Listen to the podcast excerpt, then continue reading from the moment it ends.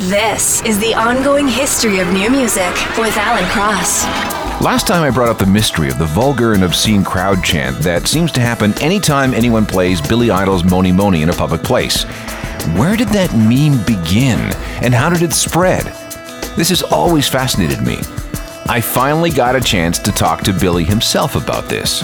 Well, I, I heard it was uh, like it started off in like those frat houses, you know, back in the 80s, I suppose. Um, but the frat house started it, and then it kind of graduated to the discos, and then uh, the DJs would sort of like, yeah, the crowd would start shouting it, and yeah, that's it. Kind of went on from there. Then, but then we even well, we even sing that, you know, even sing these other words.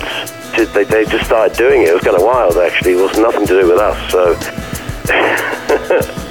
and uh, I don't know, it's a lot of fun, really. So it's kind of fantastic in a way. Now we know.